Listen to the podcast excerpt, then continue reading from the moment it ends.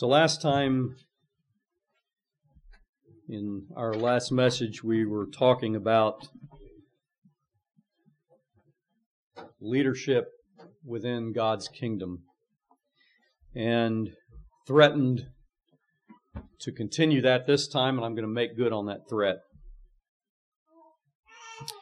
In 1 Timothy, we have, at least in my Bible, there's a title of this a couple of titles for different sections. One is called Qualifications for Bishops, the other one is Qualifications for Deacons.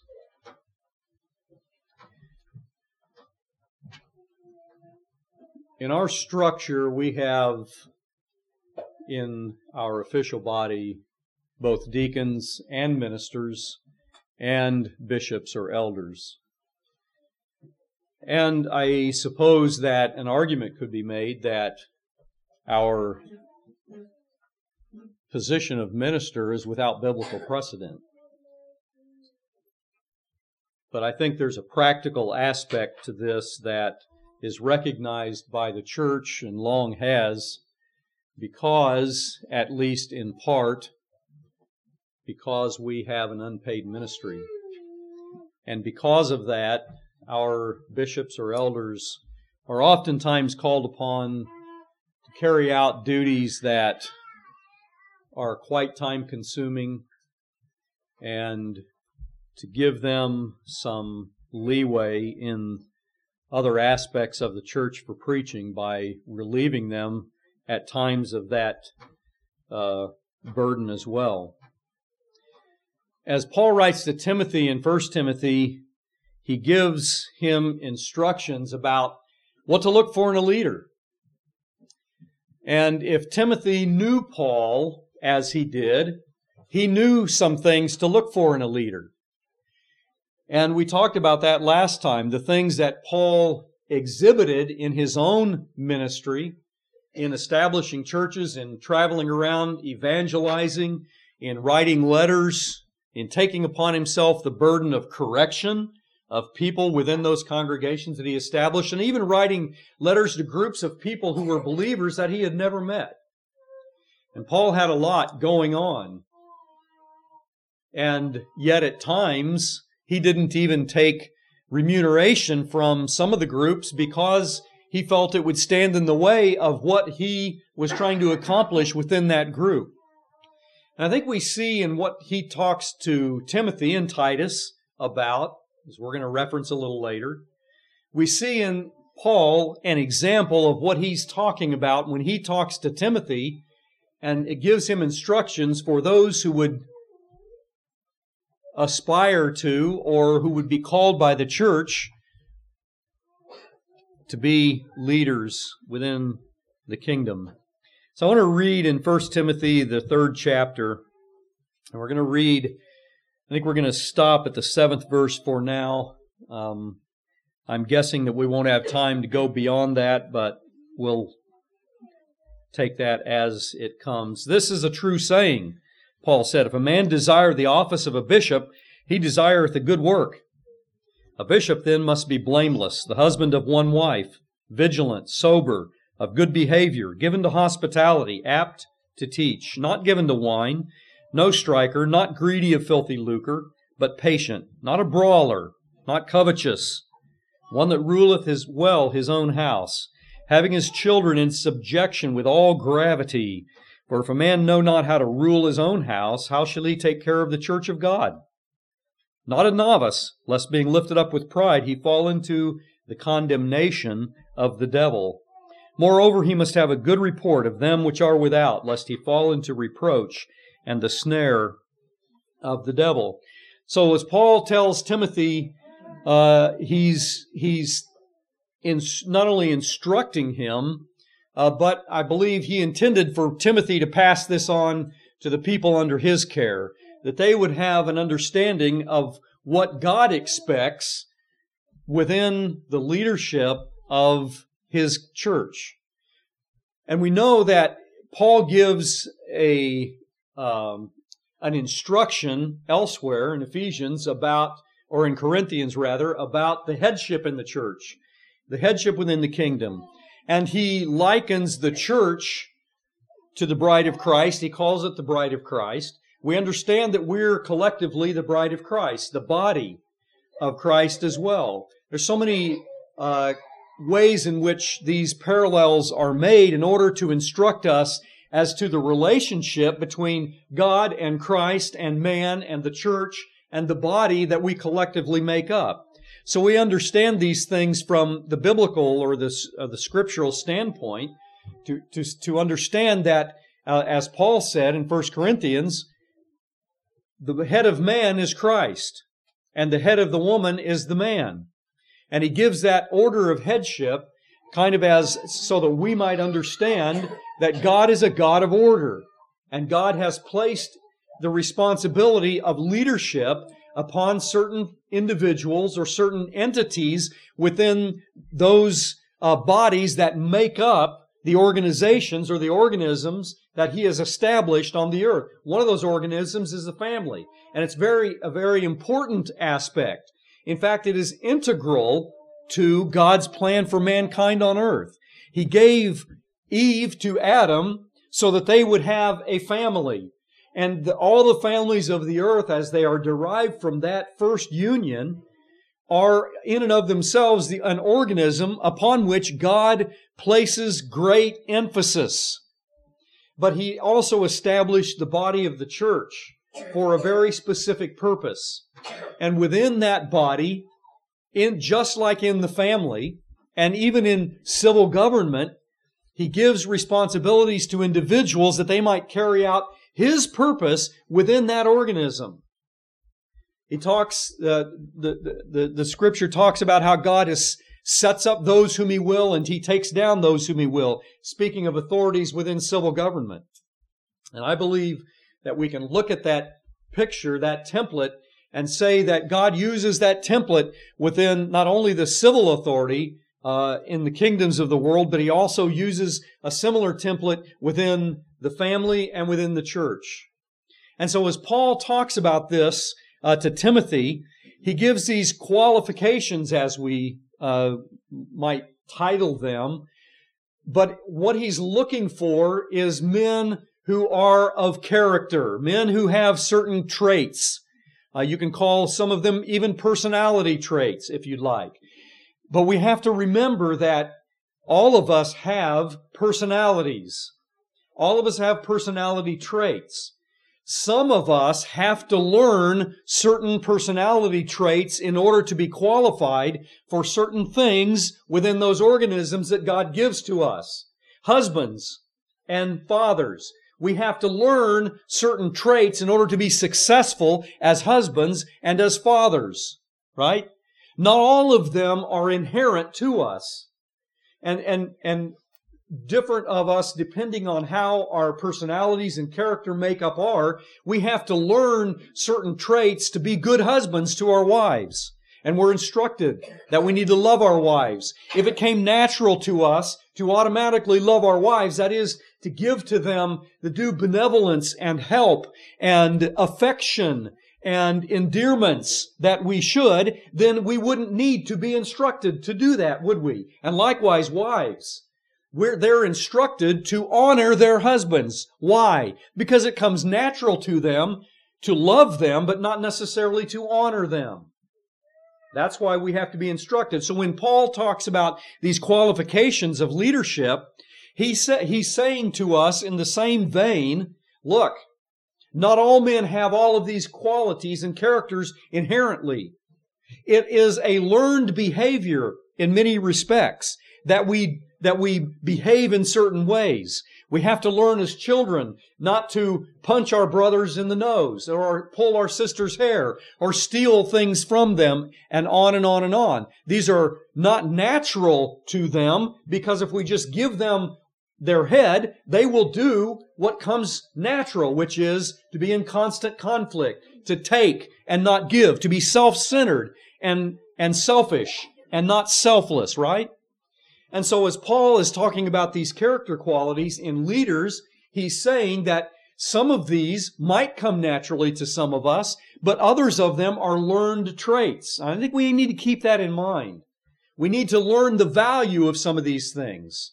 And in order to do that, we have to have a certain uh, intention to carry these things out. They are somewhat learned behaviors. So keep that in mind as we go along. Qualifications for bishops, because as we see this, qualifications, we somehow get the idea that we're looking for a man who automatically already has all of these qualifications. If we did that, we would never put anybody in leadership. Right? We wouldn't. Because we have to learn some of these things.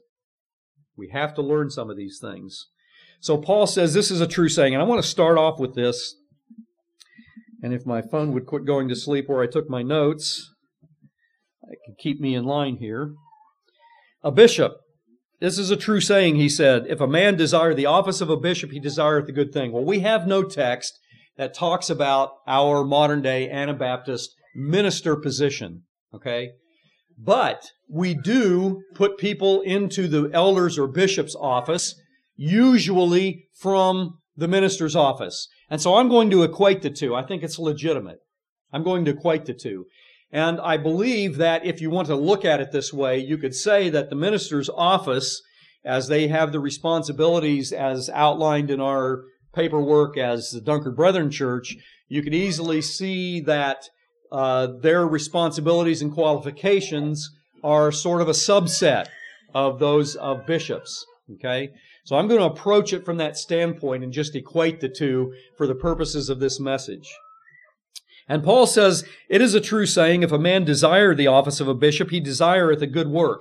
Now, how, how would the natural man read that? I think we would naturally read that as if uh, a man desires the office of a bishop, he's doing a good thing by desiring that office.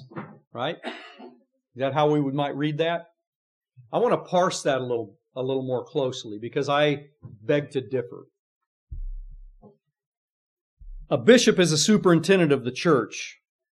And a minister in our practice is the office from which bishops are selected and so it is not a stretch to apply these qualifications to the officer of a minister. So in verse 1, where we say a good, or Paul says a good work, I want to first define work. That's amazing to me. Sometimes we have to define words like this, but because we conflate certain things, we sometimes misread certain things as well. Work means, believe it or not, to toil or to labor. So Paul is not saying if you desire the office of a bishop, you're desiring a good office. He says you're desiring a good work. That's toil. That's labor, okay? So let's get that straight first of all. Because I think it's important. Because if we look at it as desiring the office, we have a very self-focused, uh, a very self, self-focused focus on what this means. He desireth a good office? No, he desireth a good work. All right? It is not a feel good term for position or office or generically thing. If he desires the office of a bishop, he desires a good thing. You know, we say that as an expression. He desires a good thing. It's this, you know, nebulous thing that he's desiring and it's good. And so therefore it's good to desire that. I, I, I, back up a minute. This is toil, okay? This is work. He desireth a good work. And the word good, does that mean it's inherently good in and of itself? It is an inherently good thing, this work, this toil. No, it's not. Think about it for a minute. It denotes, the word work denotes literal toil or manual labor, and good means virtuous for use, not an intrinsic worth. If you look it up in the Greek, it doesn't have the meaning of intrinsic virtue. All right? It is virtuous for use. So let me, let me put it this way. When done right, the work has value in that the labor put in by the bishop develops value based on the work's results.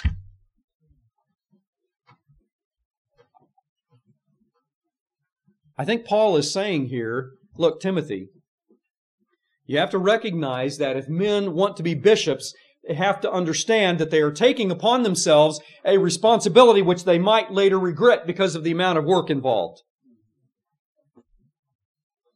And it's not a bad thing, but it can be a bad thing because if they're doing it for selfish reasons, it's going to turn south. I guarantee you it'll turn south. Because if you have bishops or elders who are not in their place in that headship order, when Christ is not their head, when they're looking out for themselves instead of the flock, they're not shepherds. And it's going to turn south. When done right, the work has value in that the labor put in by the bishop develops value based on the work's results. Now, I don't want to try to, to claim this morning that what Paul is saying here is that the only reason that someone uh, should should desire the office of a bishop is because they might be able to do something good. But I'm saying that's a large part of it.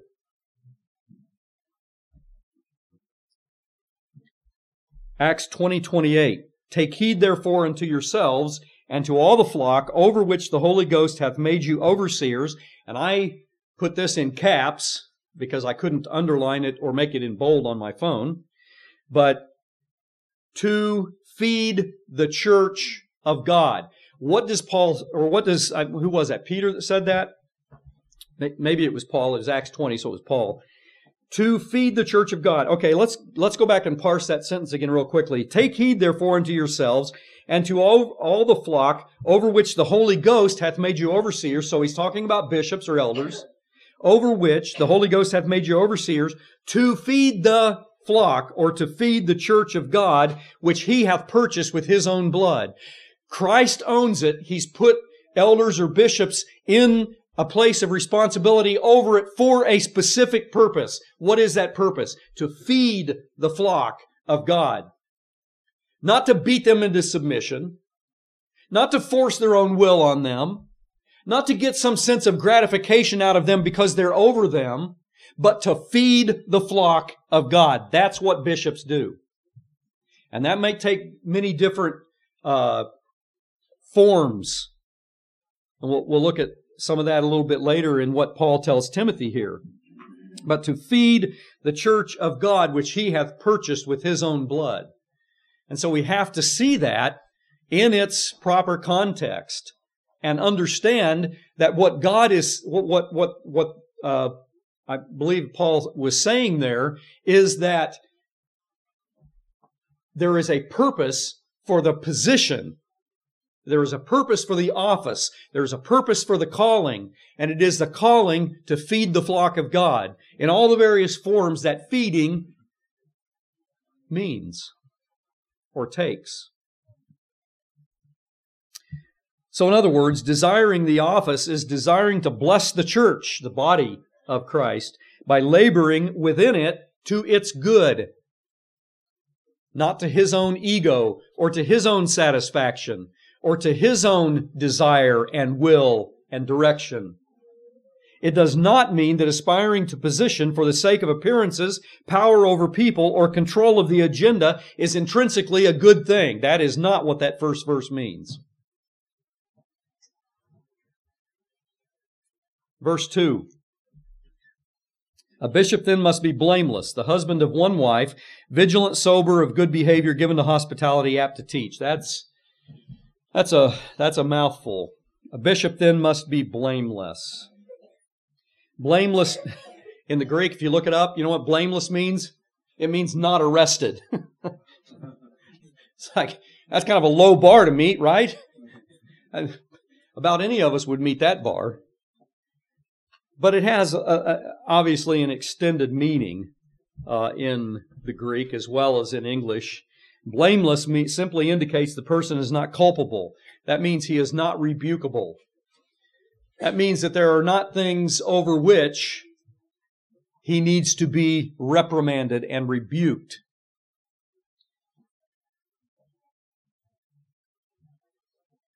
That obviously gives quite a bit of leeway. But he, But he starts off, he says that's the basic level of qualification. The basic level of qualification is that he must be blameless. He's not rebukable. Okay, we can't take him to task for character flaws or for uh, even oversights, carelessness about aspects of his life. And we automatically think of moral issues. Does he handle money well? Uh, does he does he does he strive in his relationships with others to bless them, or is he quarrelsome and so forth? And Paul talks about those things in these verses. So let's go on. Does and, and but, but before we go on, does Paul imply that we may have people in the body which are rebukable, but perhaps unrebuked? He kind of does, doesn't he?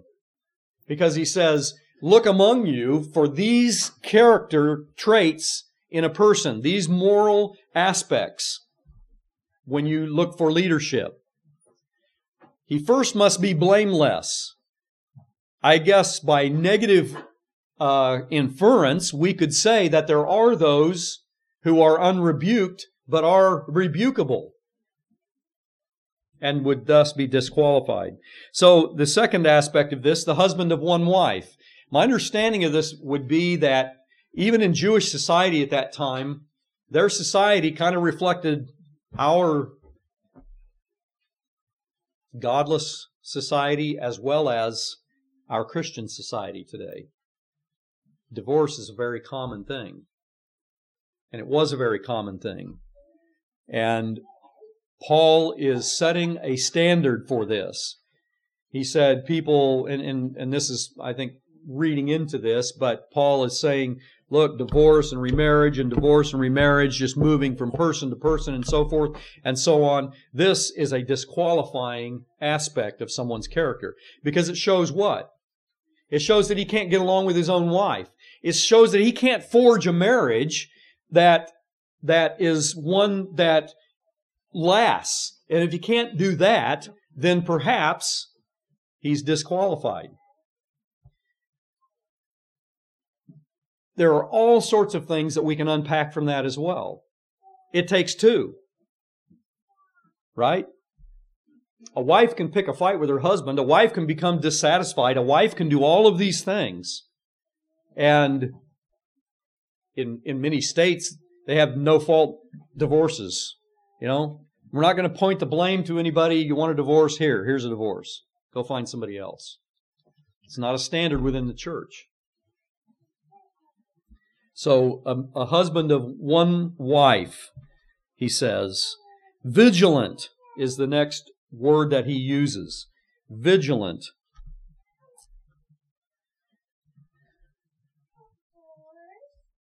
Vigilant means circumspect or sober. Circumspect or sober. And contrast that with the next word, sober, means of a sound mind, self controlled, and moderate. So the words that he uses and the way that the King James translates those kind of we, we may transpose them sometimes, but basically those two words are very similar, where vigilant means circumspect and sober, and sober means of a sound mind, self-controlled, moderate, understanding, having a perspective uh, on life and on his role in the church and on the church itself and upon his relationship with the Lord and so forth and so on. If you go to Titus, um, Titus 1 7, I want to read that verse because Paul weighs in on to, to Titus as well regarding this. In 1 7, he says, and, and he gives some of the same qualifications for leadership blameless, the husband of one wife, having faithful children, and so forth and so on. And in verse 7, he says, For a bishop must be blameless as the steward of God, not self willed, not soon angry, not given to wine, no striker, not given to filthy lucre, but a lover of hospitality, lover of good men, sober, just, holy, temperate, and so forth. So Paul reiterates that blamelessness uh, irreproachability. And he elaborates a little bit. He says, as the steward of God, as the steward of God. He gives this as a reason that he must be blameless as the steward of God. That is, he is accountable to God for the work and toil that God calls him to. All right, so as the steward of God, as Paul elaborates here, means that he is accountable to God. He will give answer. Paul, in or the writer of the Hebrews, whoever wrote the Hebrews, uh, verse 17 of chapter 13 writes, Obey them that have the rule over you and submit yourselves, for they watch for your souls, as they that must give account. Again, what he echoed before in Titus, as they that must give account to who? To the Lord. They're giving account of themselves and the work and the toil that they do within the kingdom of God in their relationships with people, in their carrying out of their responsibilities and duties, in their preaching, in their teaching, in their counseling, in their guidance. They must give an account to the Lord. And, and the writer of the Hebrews says, keep that in mind in your relationship with them because they are going to have to give an account of themselves to the Lord just as we are individually, but they are going to give account not only for themselves individually, but for the work that they did among you. Therefore, submit yourselves to them. He said, as they, for they watch for your souls as they that must give an account, that they might do it with joy and not grief. In other words, he's saying cooperate with them. Cooperate with them in this whole thing of the body of Christ. Cooperate with them. Recognize who you are before God. Recognize who, that you have been bought with a price. Recognize that you too will give an account of your life to the Lord someday. And this is one of the things that He's going to call us each one an account to. What was our relationship with the leadership that He put over us? We're going to be called into account of our relationship with Jesus Christ. We're going to be called into account in our relationship with the leaders in the church. We're going to be called to account for our relationships with our wives and our children and our neighbors. So he said, cooperate with them that they may give an account of themselves in what they have done, and they might do it with joy and not grief. What gives a leader grief? A godly leader. What gives them grief? As Paul writes to the different uh, churches and so forth, he, he sometimes says to them, it gives me great joy to see the way that you're carrying out your relationship with Jesus Christ. It gives me great joy to know that you're pressing on. It gives me great joy to know that you believe the gospel. It gives me great joy that you are propagating the gospel, not only in your families, not only in your congregations, not only in your families and congregations, but in the, the community around you. It gives me great joy as a father seeing his children and he and and the writer of the Hebrews, whether it was Paul or somebody else, said that they might do it with joy and not grief. And I think if surely if it was Paul, he certainly understood. You think it gave Paul great joy to have to write First Corinthians? I don't. I don't think it gave him great joy to write either one of those letters. The first letter to tell them what they needed to do in order to correct sin within their congregation, and the second letter to have to defend himself for doing so, essentially. But he says something in this verse in Hebrews Obey them that have the rule over you and submit yourselves, for they, number one, watch for your souls. They watch for your souls. In other words, a bishop, an elder, is going to watch for your souls. They're going to be on the alert.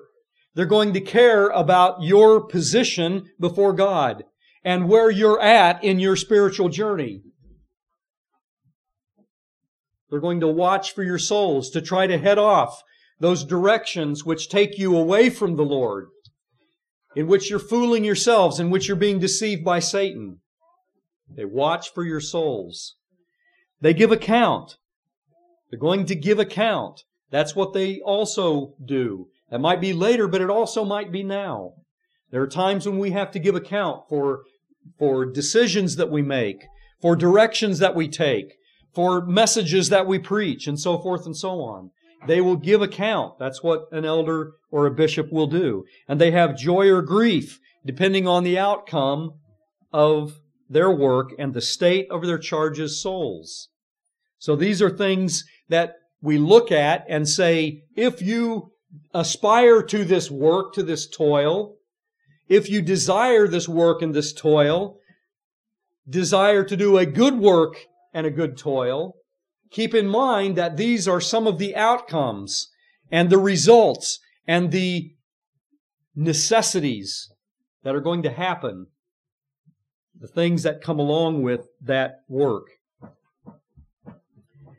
This uh, in Titus as well as in Timothy, uh, they parallel one another, but going back to Timothy, it says a bishop must be blameless, the husband of one wife, vigilant, sober, of good behavior, given to hospitality, apt to teach. We've gone through vigilant and sober, of good behavior is just that, decorum. It means that he's not a scoundrel. It means that a bishop is a man who uh, can be, their example can be followed in most things. Are they ever going to make a mistake? Absolutely. Are they human? Yes. Is that why they're going to make a mistake? Yes. And their temperament enters into this as well. If you, if you line up all of the elders in the church, you find distinct personalities, strengths, weaknesses, characteristics, failures, successes, and, and, and so forth and so on.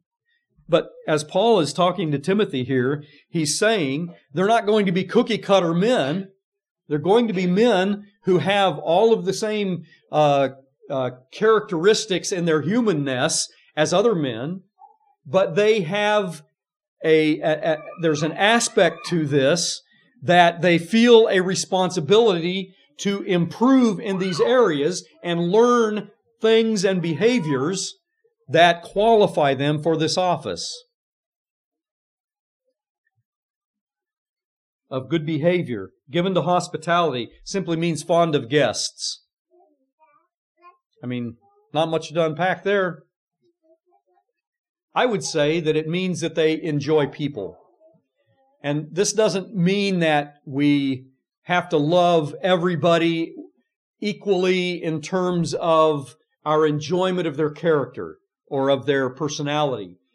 Recognizing that we have personality traits that just click. We've all met our some you know are probably our best friends, our people who we met, we we just clicked. We just see things the same way. We enjoy each other's sense of humor, so forth and so on. Nothing wrong with that. But it also means that we don't automatically reject people because there's something about them that gets under our skin. Given to hospitality, fond of guests. And maybe I've extended that a little too far, but how many people are you going to invite into your home for meals that and for and for fellowship uh, that you do not enjoy being around. That maybe is a better um, rule of thumb or measuring stick for hospitality, given to hospitality. Apt to teach. Not a whole lot to unpack there as well. Apt to teach simply mean, and this may be a learned behavior in some people. Apt to teach means that they seek out those truths that are found in Scripture, those principles, and they try to uh, help their flocks to understand them in, in a biblical way, in the way in which they uh, were taught, in a way in which will, will enhance uh, the, the, the, the uh, moral and character fiber of those uh, to whom they teach. It's, it's, it's helping young people to understand important aspects uh, of life and to apply the biblical principles to their own life and to persuade them that yes, by my experience and by my study, I have learned these things, and sometimes I've learned them by by by uh, the, by character of failure, and and and I'm I'm trying to get you to avoid these mistakes. Don't make these mistakes, perhaps that I've made. Apt to teach, to convey the truths of Scripture to those, as opposed to preaching or evangelizing the, the gospel message and tying the truths of Scripture to the gospel message in a way that makes gives us a seamless worldview, Christian biblical worldview of ourselves and our place in the world and the world's place in us. That is, that we are to keep ourselves from the world. So he says, not given to wine in verse 3, not given to wine. Well, anybody want to argue what this means? Obviously, Paul is saying we don't want drunkards. I didn't say drunkards, I said drunkards. We don't want drunkards in the office of bishop. We don't want people who look at alcoholic beverages as something that is their next best friend, in other words. Men who are able to understand and put in its place not just wine, I believe, but anything that would come between them and God, that would keep them from being to having these other qualifications, that would displace important aspects of their work with God, but not given to wine, so obviously not a wine bibber. And we've kind of helped take care of that by just outlawing it altogether. Not given to wine, no striker. A striker is someone who is pugnacious and quarrelsome. We don't need quarrelsome men. We've got enough quarrelsomeness in our inherent uh, nature. We don't need quarrelsomeness as a personality trait in a leadership position because it's going to cause trouble within the body of Christ. Pugnaciousness, one who immediately takes takes up a an offensive or an offensive position whenever something comes up. Someone who's ready to brawl. Greedy. Simply not. Not greedy of filthy lucre. We all know what that means. We taught, we studied that a little bit in Sunday school. The sons of Samuel went after filthy lucre, essentially. They put it over, it was more important to them than the sacred things that they were charged with as leaders in Israel. And what happened? People saw it. People saw it and rebelled against it. Not greedy of filthy lucre, but patient, Patient means mild, generate, moderate. I know we think of patient as being long suffering. That's kind of not quite the same context in the Greek. It means gentle, mild, and moderate. Patient, not a brawler. Well, how, what's the difference between that and a striker, a brawler? A brawler is someone who is not peaceable. They don't enjoy conflict like a striker does. They're not pugnacious either. The words are similar. But a brawler is a peaceable person. It's someone who not, not avoids conflict. You know, in, in our day and age, we have the concept in our society of anti racism. And it doesn't mean not to be racist, it means that you are actively not only agreeing with them as to what that means, but you are actively working against racism. And I would say that in this case, a, a brawler means that we are anti brawlers if we're going to be leaders. That is, we are actively avoiding, actively working against in our own hearts and in the lives of those of our, of our uh, fellow brothers and sisters in the faith. We are actively working to generate and build peace and a love of peace within their hearts and minds. No brawler. And then he says, not covetous. Not covetous. Well, that's one of the Ten Commandments. Thou shalt not covet. Seems like it'd be a natural application to a qualification of a deacon or of a of, of an elder or a bishop, right? Natural natural thing. If it's if it was good for the entire nation of Israel, it's certainly good for elders in the church, not covetous. We're not looking at what other people have and saying, hmm, boy, that's nice. I'd like to have that.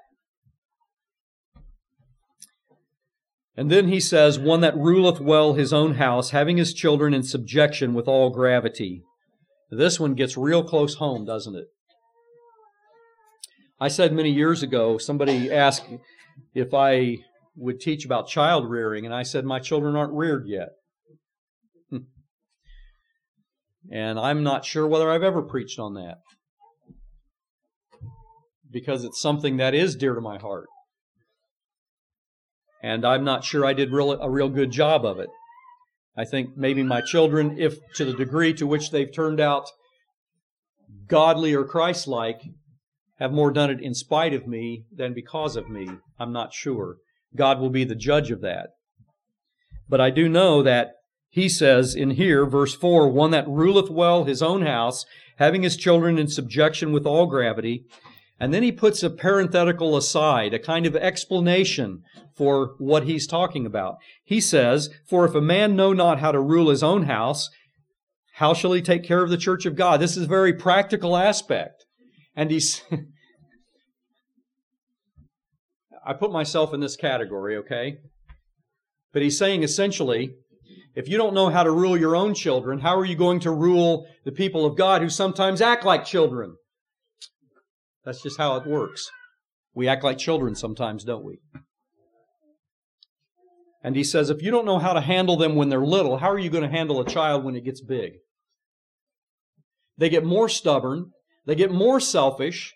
They get more uh, focused on things that are wrong when they get older and more stubborn than when they're little. When they're little, they sometimes recognize your authority. When they get bigger in their children, they're not even going to recognize your authority anymore. So how are you going to handle that? Got a plan?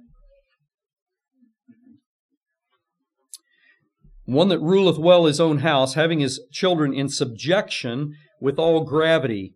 There again, that having ruleth well his own house makes it sound like he's a dictator. Means no such thing. It simply means that he's taking on the responsibility that God has given to him to be the head of his household, to teach his children, to teach them to value the authority that God puts into their lives. And if he fails in doing that, how is he going to build into his congregation the church of God, how is he going to build into them a love for the authority of the Lord Jesus Christ in their life? How is he going to teach them not to be self-centered in their relationship with Christ and put themselves on the throne and dethrone Christ? How is he going to do that? It's going to be very difficult, isn't it? Because he hasn't had enough practice or doesn't know how to do that.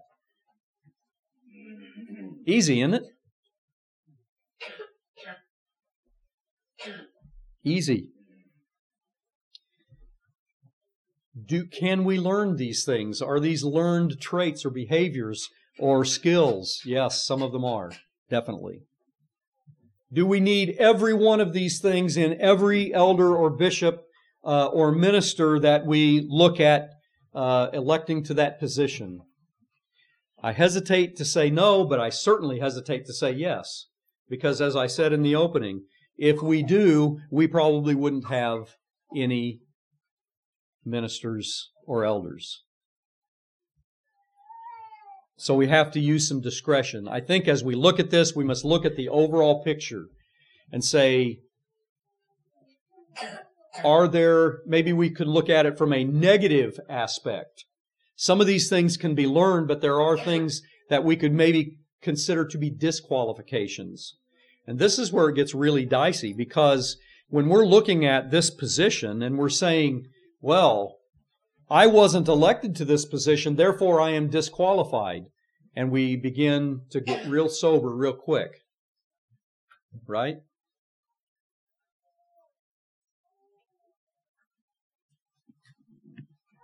Let's go back to the first verse again. If a man desire the office of a bishop, he desireth a good work. I think there is the key.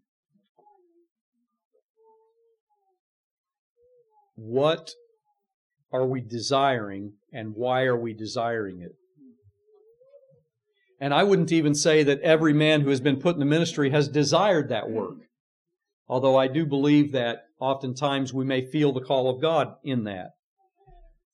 Probably some earlier than others. Some may not feel the call until they're called. If a man desire the office of a bishop, he desireth a good work. I'm going to skip down to verse 6. Now, not a novice, lest being lifted up with pride he fall into the condemnation of the devil. What was the condemnation of the devil? The devil was condemned because of his pride. That's what Paul is saying here to, to Timothy. The devil was condemned because of his pride. He was cast from heaven because he said, I will ascend up upon high. I will take the place of God. I will usurp God's authority. And Paul says, not a novice, lest being lifted up with pride he fall. There again, that goes back to that first verse where we're looking at the motivations for that desire. Not a novice, lest being lifted up with pride he fall into the condemnation of the devil. What happens uh, when? What happens if you set out to do something and you succeed at it? And you not just succeed, but you do it exceedingly well. We call that pride of work, right? Pride of accomplishment, whatever you, however you want to look at that. But pride is at the base of it. And we're, what we're saying is we're glad that we were be able to, to accomplish this thing. And the pride of that begins to uh, build up our ego. And we say we did a good thing. And Paul is saying here in this, if a bishop rules well and does something right, maybe he's a good counselor. Maybe he saves a marriage. Hallelujah. Right? Maybe he guides a, a project in some good way. He doesn't fail at that. And the thing is a resounding success. What happens? Paul says, not a novice. He needs to know himself so well. He needs to have some experience in these things well enough to recognize that when pride comes knocking at the door, he says, who is it? Oh yeah, sorry. Don't need you. Don't need what you're giving. Don't need what you're selling. Pride. Not a novice. Lest be being lifted up with pride, he fall into the condemnation of the devil. Has it happened? Yes, it has. Can it happen? Yes, it can. In God's church? Yes, absolutely. Yes, it can. Moreover, it says, he must have a good report of them which are without. Now, we're saying, not only is this your evaluation of someone, but this is the, also the evaluation of those that are without. Do they, does he have a good report of those that are without? Lest he fall into reproach in the snare of the devil. There again, what does the community think of him? What do unbelievers think of him? We don't always know that. I recognize that. I recognize that. But we sometimes, usually, what happens is, isn't this true? We hear of what they've done bad rather than what they've done good. People love to talk about people's failures. Let's face it. That's why it's called gossip. People love to talk about other people's failures. And we hear about other people's failures through the gossip lines. How many times through the gossip line, just by way of measurement here, how many times through the gossip line do you hear of someone's success? of someone's character that is good. That's not what people gossip about, is it? Did you hear? Did you hear? He's honest. That's a great thing. It's kind of a short conversation, though, isn't it? so, gossip is about the bad. So, we hear about people's bad things, and we oftentimes hear that through the community. A good report of those that are without. A lot of qualifications here that, and we didn't even get into Titus, although it is certainly parallel, and our time is up characteristically. So one of the qualifications ought to be, does he keep his sermons to proper length? so we'll have to define proper, I guess. You know, you can always move the goalpost if they don't meet the qualifications. That's a qualification. Do they move the goalposts?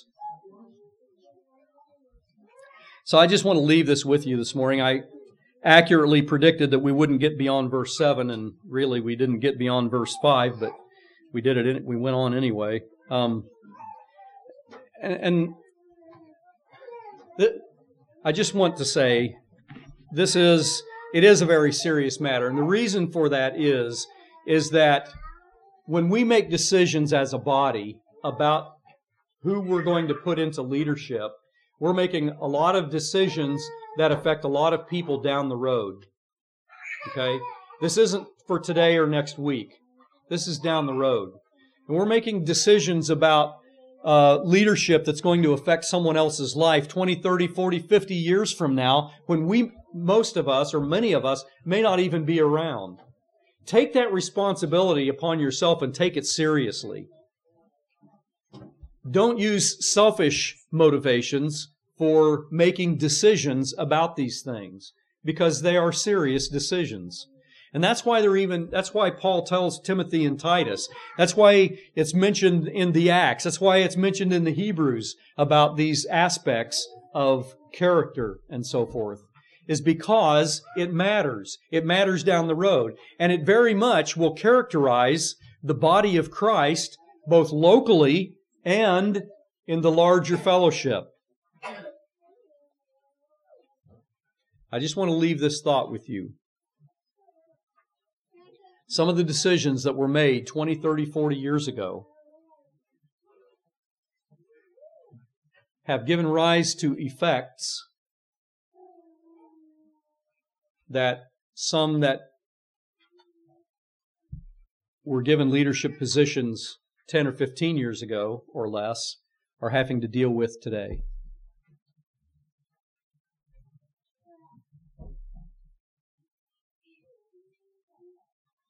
and they are heavy burdens. I just want you to keep that in mind.